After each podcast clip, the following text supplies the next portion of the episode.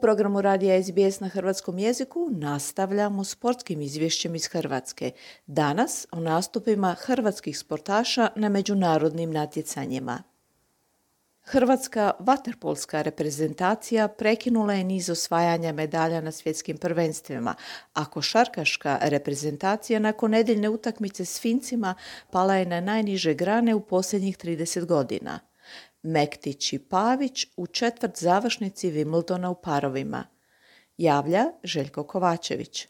Izostala je osma medalja na svjetskim prvenstvima za hrvatsku vaterpolsku reprezentaciju. Grčka s kojom su hrvatski reprezentativci na početku natjecanja u Mađarskoj odigrali 8-8 u utakmici za broncu, bila je bolja rezultatom 9-7. Hrvatski su vaterpolisti odigrali loše, posebno s igračem više i na taj su način prekinuli niz svjetskih prvenstava na kojima se osvajala medalja. Sve je počelo 2007. godine u Melbourneu kada su izborili zlatnu medalju, a sve do Budimpešte hrvatski vaterpolisti su osvojili jedno zlato, jedno srebro i četiri bronce. Osam minuta utakmice trebalo da padne prvi zgoditak, a lopta je nažalost završila u mreži hrvatskih igrača. Grci su nastavili zabijati sve do 12. minute utakmice kada je konačno prvi gol dala i Hrvatska, odnosno Bukić, u situaciji s igračem više. Naši su igrači približili na 4-5, no onda je Grčka ponovo odmaknula 8-4, nada se javila na 6-8, no Grčka je unatoč svim pokušajima hrvatskih reprezentativaca, bolje reći silnim promašajima, pobjedila sa 9-6. Najbolji pojedinac kod Grka je vratar zato sa 16 obrana. Neutješen je bio izbornik Ivica Tuca koji je za HRT izjavio.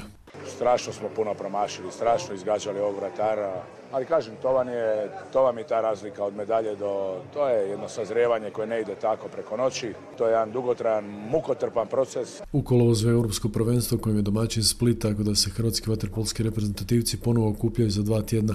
Ratko Rudić, najtrofejniji vaterpolski trener svih vremena, izostanak medalje sa svjetskog prvenstva okreće u korist iskustva koje će mladići iskoristiti možda već na sljedećem natjecanju za novu TV rekao. Malo su bili pod dojmom te utakmice naši igrači Moram da kažem da igra nije bila loša. Ovo je jedna nova ekipa, novi ciklus, ovo će biti jedna dobra škola za ono što nas čeka na Europskom prvenstvu Splitu. Pred splitskom publikom sljedeći revanš s Grcima već u skupini gdje su još Francuzi i Malta, inače pobjednik u finalu ovogodišnje svjetsko prvenstvo je Španjolska, koja je s 15-14 nakon izvođenja peteraca pobjedila Italiju. Španjolska je u Hrvatsku u polufinalu dobila 10-5. Slovenski košarkaši su u dramatičnoj završnici dvoboja u Štokholmu pobjedili reprezentaciju Švedske s 84-81 i tako ostavili mogućnost hrvatskim košarkašima da se pobjedom nad Finskom u Rijeci plasiraju drugi krug kvalifikacija za svjetsko prvenstvo 2023. Finska je već prije zadnjeg kola osigurala prvo mjesto u skupini s učinkom 4-1, Slovenija bi bila druga s 4-2, a Hrvatska je trebala savladati Finsku s učinkom 2-4 pa bi završila ispred Švedske zbog bolje koš razlike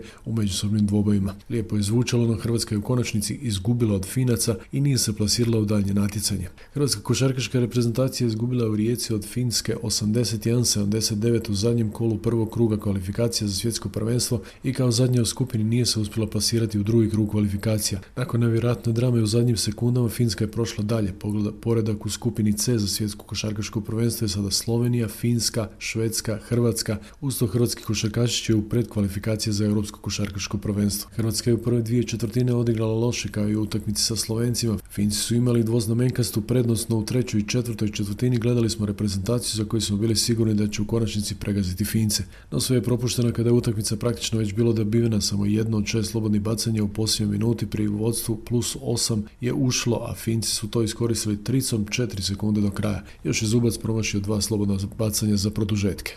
Nikola Mektić i Mate Pavić nastavili su svoju pobjedničku seriju na travi u ovoj sezoni, savladavši britansko-finski par Glaspol Heliovara sa 6-4-7-6, 4-6-2-6-6-3 nakon 3 sata i 13 minuta borbe, te tako došli do četvrt finala Wimbledona. Braniteljima prošlogodišnjeg naslova na trećem Grand Slam turniru u sezoni, ovo je 11. uzastopna pobjeda na travi u ovoj sezoni, te deveta zaredom u All England klubu.